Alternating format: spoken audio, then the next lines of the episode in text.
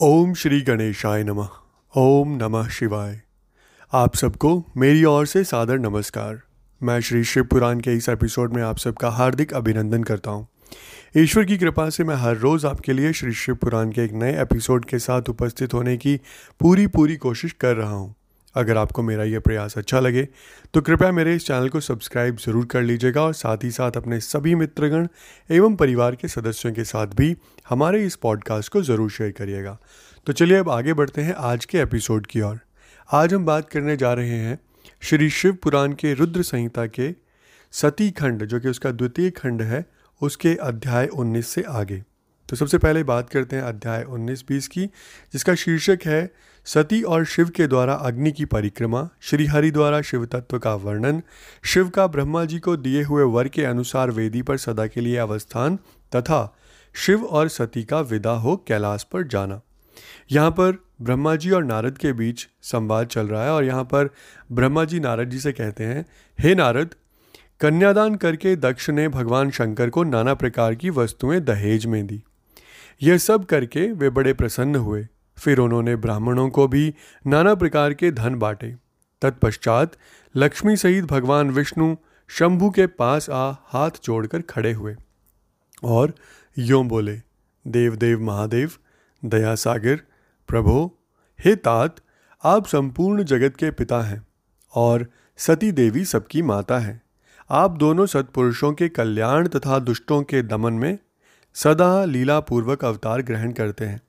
यह सनातन श्रुति का कथन है। आप चिकने नील अंजन के समान शोभा वाली सती के साथ जिस प्रकार शोभा पा रहे हैं, मैं उससे उल्टे लक्ष्मी के साथ शोभा पा रहा हूँ। अर्थात सती नीलवर्णा तथा आप गौरवर्णा है। उससे उल्टे मैं नीलवर्णा तथा लक्ष्मी गौरवर्णा है। हे नारद मैं देवी सती के पास आकर ग्रहम सूत्रोक्त विधि से विस्तार पूर्वक सारा अग्नि कार्य कराने लगा। मुझ, आचार्य तथा ब्राह्मणों की आज्ञा से शिवा और शिव ने बड़े हर्ष के साथ विधिपूर्वक अग्नि की परिक्रमा की। उस समय वहाँ बड़ा अद्भुत उत्सव मनाया गया। गाजे, बाजे और नृत्य के साथ होने वाला वह उत्सव सबको बड़ा सुखद जान पड़ा। तदनंतर भगवान विष्णु बोले हे सदाशिव, मैं आपकी आज्ञा से यहाँ शिव तत्व का वर्णन करता हूँ। समस्त देवता तथा दूसरे दूसरे मुनि अपने मन को एकाग्र करके इस विषय को सुने। हे भगवान, आप प्रधान और अप्रधान, प्रकृति और उससे अतीत हैं। आपके अनेक भाग हैं, फिर भी आप भाग रहित हैं। ज्योतिर्मय स्वरूप वाले आप परमेश्वर के ही हम तीनों देवता अंश हैं। आप कौन मैं कौन और ब्रह्मा कौन है? आप परमात्मा के ही ये तीन अंश हैं जो सृष्टि, पालन और संहार करने के कारण एक दूसरे से भिन्न प्रतीत होते हैं। आप अपने स्वरूप का चिंतन कीजिए। आपने स्वयं ही लीलापूर्वक शरीर धारण किया है। आप निर्गुण ब्रह्म स्वरूप एक हैं। आप ही सगुण ब्रह्म हैं और हम ब्रह्मा, विष्णु तथा रुद्र तीनों आपके अंश हैं। जैसे एक ही शरीर के भिन्न भिन्न अव्यय मस्तक, ग्रीवा आदि नाम धारण करते हैं। तथापि, उस शरीर से वे भिन्न नहीं हैं। उसी प्रकार हम तीनों अंश आप परमेश्वर के ही अंग हैं। जो ज्योतिर्मय, आकाश के समान सर्वव्यापी एवं निर्लेप, स्वयं ही अपना धाम, पुराण, कूटस्थ, अव्यक्त, अनंत, नित्य तथा दीर्घ आदि विशेषणों से रहित, निर्विशेष ब्रह्म है। वही आप शिव हैं। अतः आप ही सब कुछ हैं। ब्रह्मा जी कहते हैं, मुनीश्वर, भगवान विष्णु की यह बात सुनकर महादेव जी बड़े प्रसन्न हुए। तदनंतर उस विवाह यज्ञ के स्वामी यजमान परमेश्वर शिव प्रसन्न हो लौकिक गति का आश्रय ले हाथ जोड़कर खड़े हुए।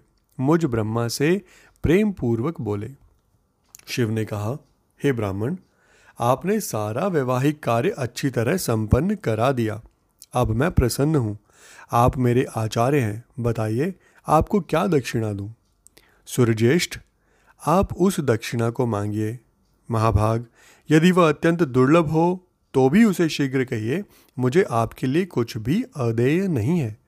मुने, भगवान शंकर का यह वचन सुनकर मैं हाथ जोड़ विनीत चित्त से उन्हें बारंबार प्रणाम करके बोला, देवेश, यदि आप प्रसन्न हों और महेश्वर, यदि मैं वर पाने के योग्य हूँ तो प्रसन्नता पूर्वक जो बात कहता हूँ उसे आप पूर्ण कीजिए हे महादेव आप इसी रूप में इसी वेदी पर सदा विराजमान रहें जिससे आपके दर्शन से मनुष्यों के पाप धुल जाएँ।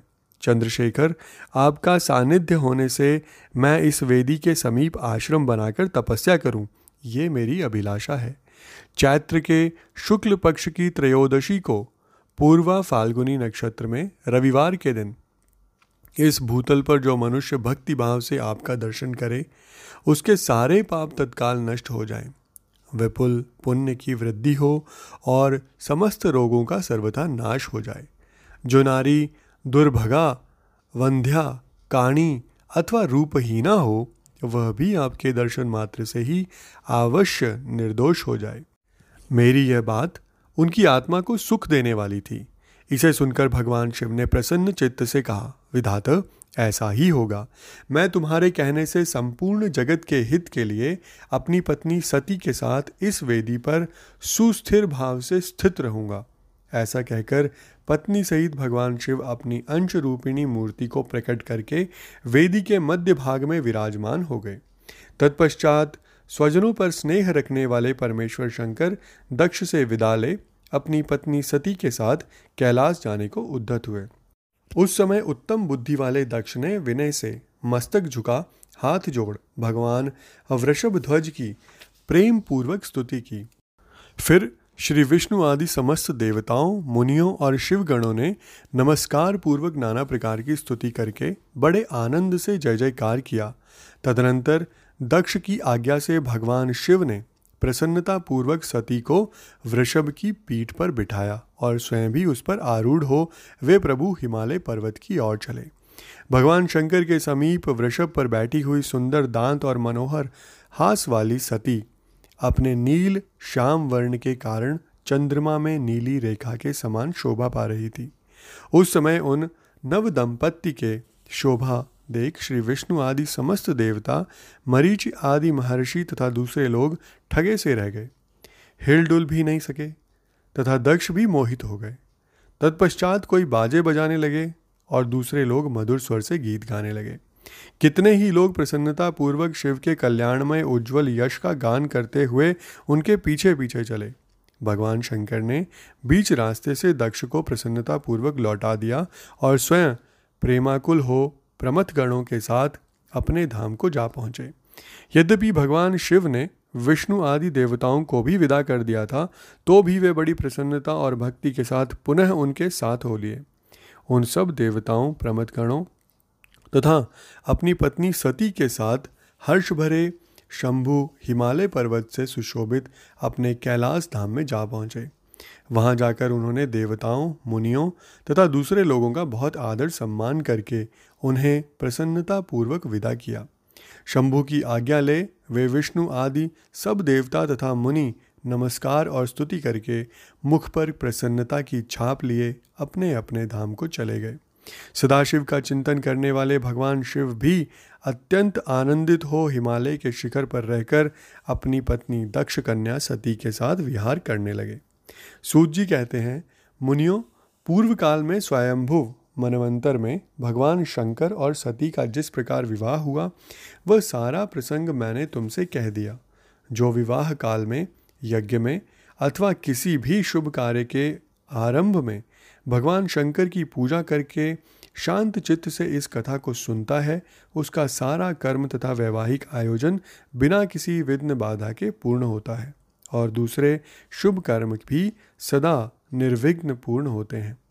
इस शुभ उपाख्यान को प्रेम पूर्वक सुनकर विवाहित होने वाली कन्या भी सुख, सौभाग्य, सुशीलता और सदाचार आदि सद्गुणों से संपन्न साध्वी स्त्री तथा पुत्रवती होती है। इस प्रकार यहाँ अध्याय 19 और अध्याय 20 का समापन होता है। अब हम आगे बढ़ रहे हैं अध्याय 21 की ओर। जिसका शीर्षक है, सती का प्रश्न तथा उसके उत्तर में भगवान शिव द्वारा ज्ञान एवं नवधा भक्ति के स्वरूप का विवेचन। कैलाश तथा हिमालय पर्वत पर श्री शिव और सती के विविध विहारों का विस्तार पूर्वक वर्णन करने के पश्चात ब्रह्मा जी ने कहा, हे मुने, एक दिन की बात है। देवी सती एकांत में भगवान शंकर से मिली और उन्हें भक्तिपूर्वक प्रणाम करके दोनों हाथ जोड़ खड़ी हो गई। प्रभु शंकर को पूर्ण प्रसन्न जान नमस्कार करके विनीत भाव से खड़ी हुई दक्ष कुमारी सती भक्ति भाव से अंजलि बांधे बोली। सती ने कहा देव देव महादेव, करुणा सागर, प्रभो दीनोद्वार परायण, महायोगिन, मुझ पर कृपा कीजिए।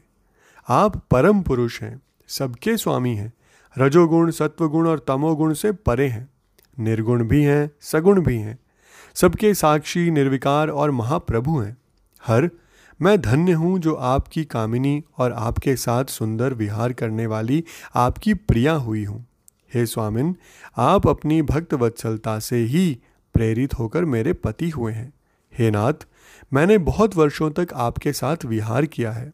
हे महेशन, इससे मैं बहुत संतुष्ट हुई हूँ और अब मेरा मन उधर से हट गया है। देवेश्वर हर, अब तो मैं उस परम तत्व का ज्ञान प्राप्त करना चाहती हूँ जो निर्तिशय सुख प्रदान करने वाला है, तथा जिसके द्वारा जीव संसार दुख से अनायास ही उद्धार पा सकता है। हे नाथ, जिस कर्म का अनुष्ठान करके विषयी जीव भी परम पद को प्राप्त कर लें और संसार बंधन में ना बंधें, उसे आप बताइए। मुझ पर कृपा कीजिए। ब्रह्मा जी कहते हैं कि, हे मुने, इस प्रकार आदिशक्ति महेश्वरी सती ने केवल जीवों के उद्धार के लिए जब उत्तम भक्ति भाव के साथ भगवान शंकर से प्रश्न पूछा, तब उनके इस प्रश्न को सुनकर स्वेच्छा से शरीर धारण करने वाले तथा योग के द्वारा भोग से विरक्त चित्त वाले स्वामी शिव ने अत्यंत प्रसन्न होकर सती से इस प्रकार कहा। शिव बोले, देवी दक्षनंदिनी महेश्वरी, सुनो, मैं उसी परम तत्व का वर्णन करता हूँ, जिससे वासनाबद्ध जीव तत्काल मुक्त हो सकता है। हे परमेश्वरी, तुम विज्ञान को परम तत्व जानो।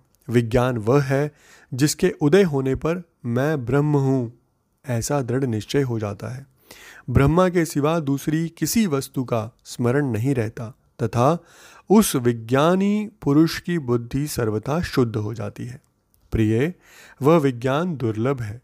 इस त्रिलोकी में उसका ज्ञाता कोई विरला ही होता है। वह जो और जैसा भी है, सदा मेरा स्वरूप ही है। साक्षात परात्पर ब्रह्म है। उस विज्ञान की माता है मेरी भक्ति, जो भोग और मोक्ष रूप फल प्रदान करने वाली है। जो भक्ति का विरोधी है, उसे ज्ञान की प्राप्ति नहीं होती। देवी, मैं सदा भक्त के अधीन रहता हूँ और भक्त के प्रभाव से जातिहीन, नीच मनुष्यों के घरों में भी चला जाता हूँ। इसमें संचय नहीं है। सतह वह भक्ति दो प्रकार की है। सगुणा और निर्गुणा, जो वैधि शास्त्र विधि से प्रेरित तथा स्वाभाविकी हृदय के सहज अनुराग से प्रेरित भक्ति होती है, वह श्रेष्ठ है। तथा इसमें भिन्न जो कामानुकूल भक्ति होती है, वह निम्न कोटि की मानी गई है। पूर्वोक्त सगुणा और निर्गुणा, ये दोनों प्रकार की भक्तियाँ नैष्ठिकी और अनैष्ठिकी भेद से दो भेद वाली हो जाती हैं। नैष्ठिकी भक्ति छह प्रकार की जाननी चाहिए और अनैष्ठिकी एक ही प्रकार की कही गई है। विद्वान पुरुष, विहिता और अविहिता आदि भेद से उसे अनेक प्रकार की मानते हैं।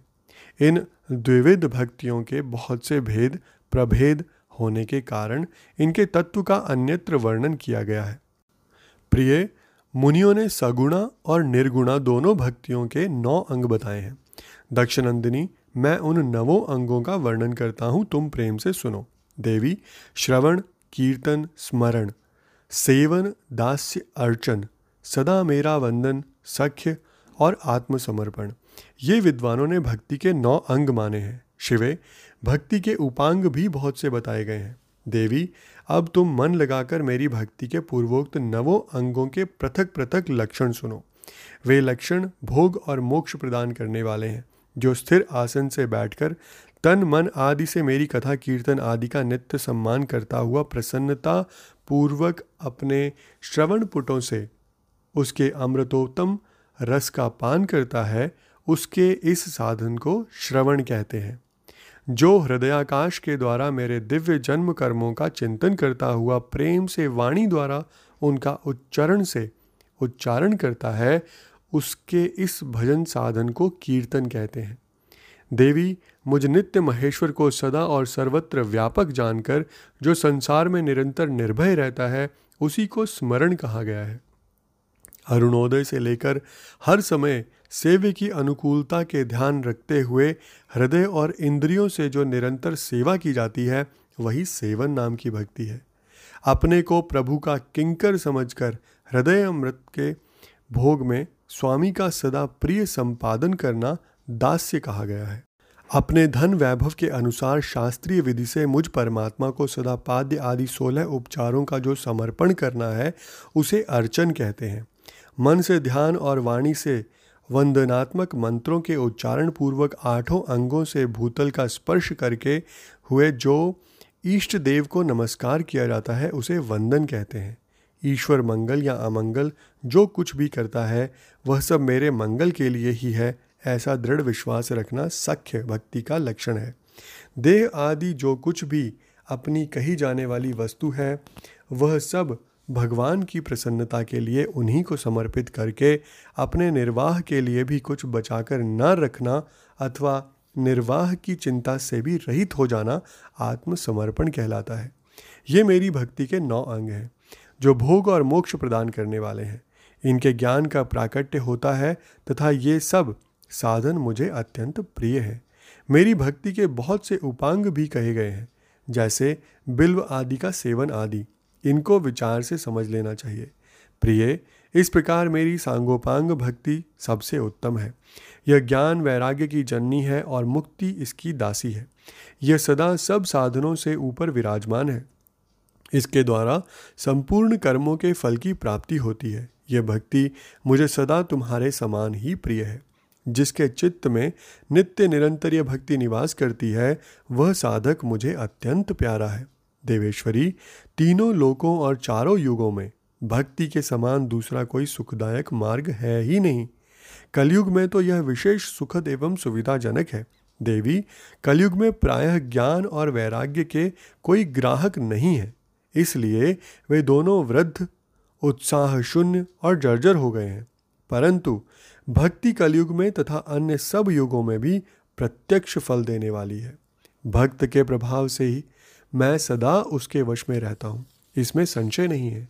संसार में जो भक्तिमान पुरुष हैं, उसकी मैं सदा सहायता करता हूँ। उसके सारे विघ्नों को दूर हटाता हूँ।